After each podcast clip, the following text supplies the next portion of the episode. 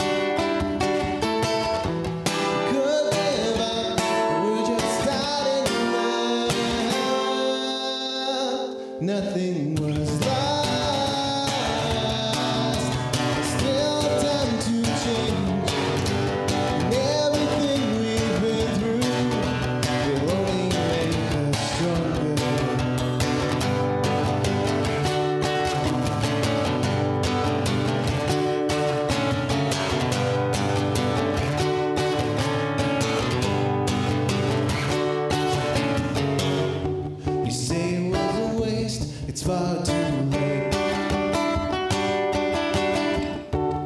Let me set you straight, the time is just right.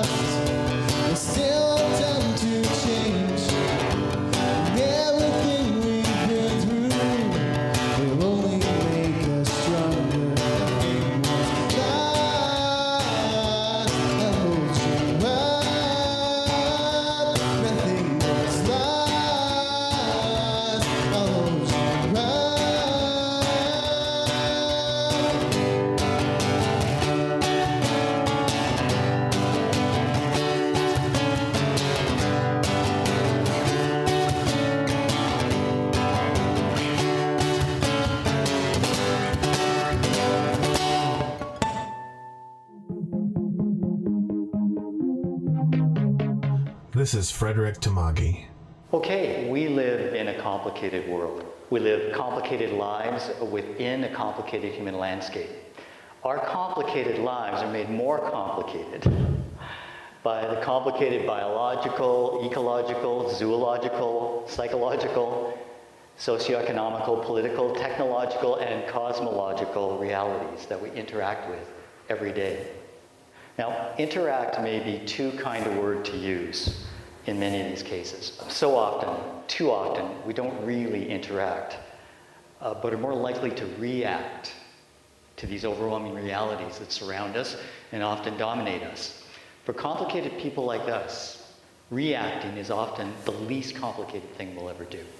I'm not saying that uh, simply reacting makes us simple, because I know, and you know, that we are simply not simple. Not simple, except perhaps for the simple conclusion that we often reach as we react to overwhelming reality. That complicated equals chaos. Now, I should probably explain that. By definition, chaos makes no sense. So we are persuaded, even conditioned, to believe that our inability to make sense of these massive, complicated realities renders the whole hot mess an expression of massive chaos.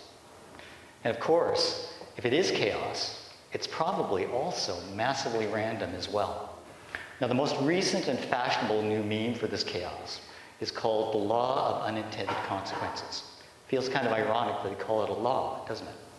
I mean, does it really seem sensible, beyond our desire to appear intellectual, philosophical, or even spiritual, that the gentle beating of a butterfly's wings in Brazil can set off a catastrophic tornado in Texas? Now, that feels like an unintended consequence, which could only be verified if you were able to ask Butterfly about its intention. Now, some of you may remember that uh, this famous question was asked by an American mathematician, Edward Lorenz, in 1963. We did a presentation on this at the question community in October of last year. Now, Lorenz asked this question in 1963, and it connected the zoological reality of a butterfly with the meteorological reality of a tornado. Now, that question spawned a whole new theory of connection, a new scientific model of chaos, this is actually an animation of Lorenz's model of the butterfly effect. This is actually why they call it the butterfly effect. It's a computer modeling of an equation that maps out a storm. Now, the butterfly effect is just one of those discussions about connected reality that we can choose to either interact with or react to. Now, the cold truth about most of these discussions is that the interaction often leads us to that complication equals chaos neverland that I just spoke of. And our noble motivation to interact soon diminishes to reaction and protective apathy. A single big question of connected reality, like this one, dropped like an elevator music bomb into our quite natural self absorption, might momentarily distract us or even prompt a fleeting interest. But most often, it will tranquilize us into choosing the easier, less complicated option reaction. Even if part of us wants to interact and explore the possibility that the butterfly is somehow connected to the tornado, we are overwhelmed and often discouraged by the next thought that inevitably follows. That if we pursue the big questions of connected reality, will we find out that the complicated chase will lead us into some kind of a bottomless and possibly worthless rabbit hole. So our head explodes. And we don't like that so much generally. And so we react with an observer's indifference to the question. Now, uh, the debate over climate change is another example of the problem we face with connected reality. Talk about head exploding. It's a problem of multiple connected realities biological, industrial, ecological, political, and cosmological. I could go on and on. But beyond acknowledging that climate change is a problem, the sheer scope of its connections and the debate about each connection discourages many of us from interacting in a meaningful way with the problem. And so each year, because of that, the temperature of the planet increases. Now, this is a good example of how our reaction to the complexity of climate change may actually be the real chaos. But what about those connected realities that don't seem quite so epic on the surface? Like how that great deal you got on a pair of jeans at, at the local H&M is connected to a factory building collapse in Bangladesh that kills hundreds of faceless, impoverished workers who you'll never know personally. We are forced to recognize that the probable number of connected realities in our lives is staggering. Perhaps too staggering to further consider, explore, and, Lord have mercy, interact with. So we react to a kind of default view of reality, seen through the lens of chaos and randomness. Now, there's no shame in saying that these, this default view is just easier on our already pressurized, explosion prone heads. Now, staying with the lens metaphor, it's kind of like the one size fits all reading glass kiosk at Walmart. Okay? Different styles for everybody, but no prescription required. Viewing our world through a reactive lens allows us to avoid looking for connections inside the complexity. We don't have to interact if we don't acknowledge a connection. And so complexity has become the new chaos. Randomness has become the new reality. And it's also our new safe zone.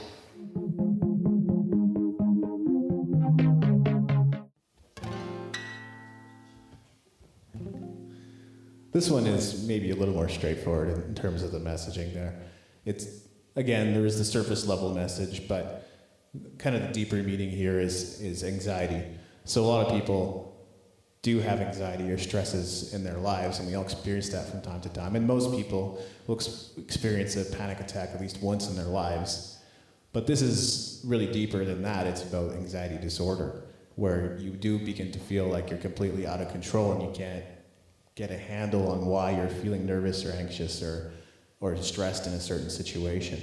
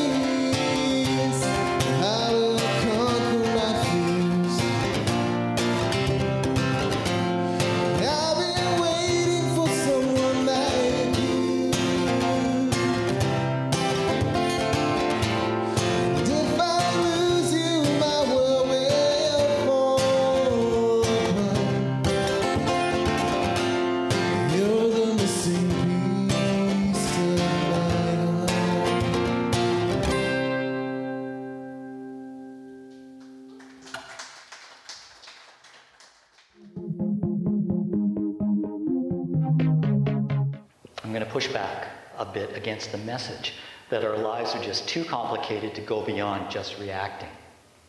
I want to push back against our reluctance to interact with a too complicated world or a too complicated universe. I want to raise up some skepticism about the notion that overwhelming complexity is the new message of chaos. I want to raise up some questions about connected realities. And I want to raise up another question about another message the message of symmetry. Now, the message of symmetry is like an unexpected, irritating debate opponent to the message of chaos. As I said before, without wanting to be critical, uh, we often avoid the trauma of our connected realities by defaulting to the message of chaos.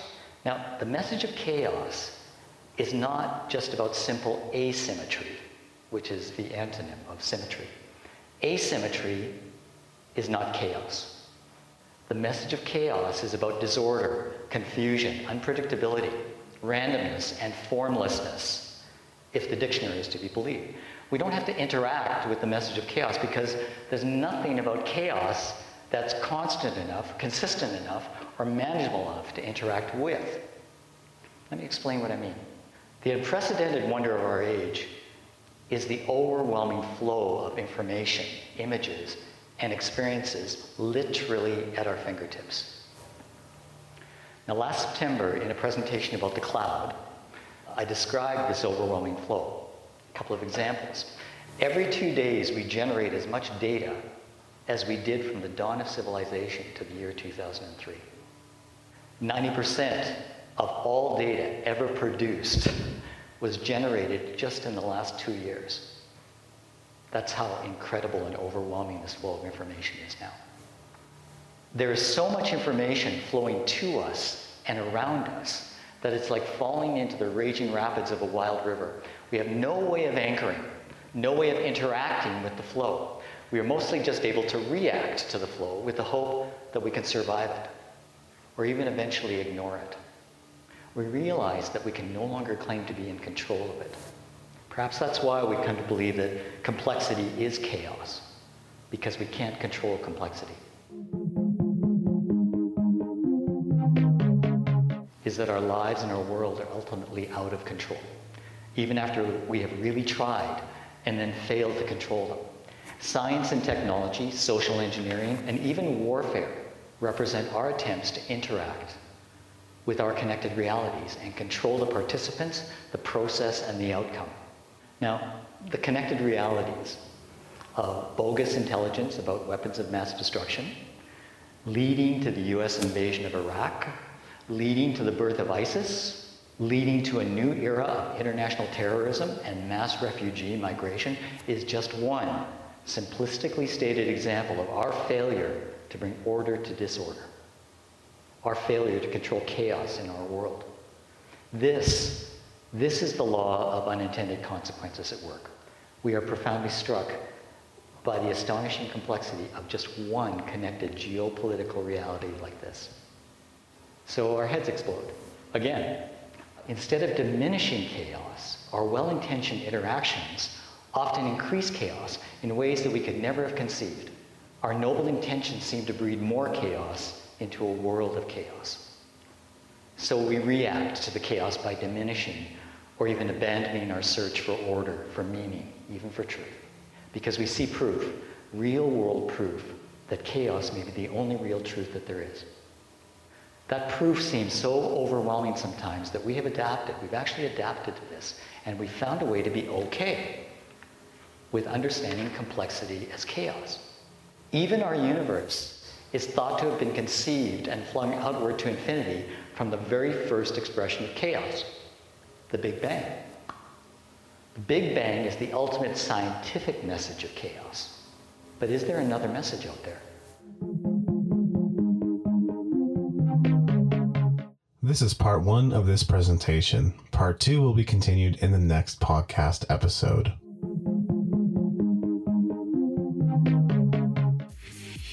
Thank you for listening. If you're interested in joining the question community, we meet every third Sunday evening at Redbush Tea and Coffee Company in the Kensington neighborhood of Calgary starting at 7. You can participate in the online discussion on our Facebook page, which is The Question, or on Twitter at TQCOM. That's at TQCOMM. Our website is www.thequestion.ca. Thanks again for listening, and remember that our answers are only possible because of our questions.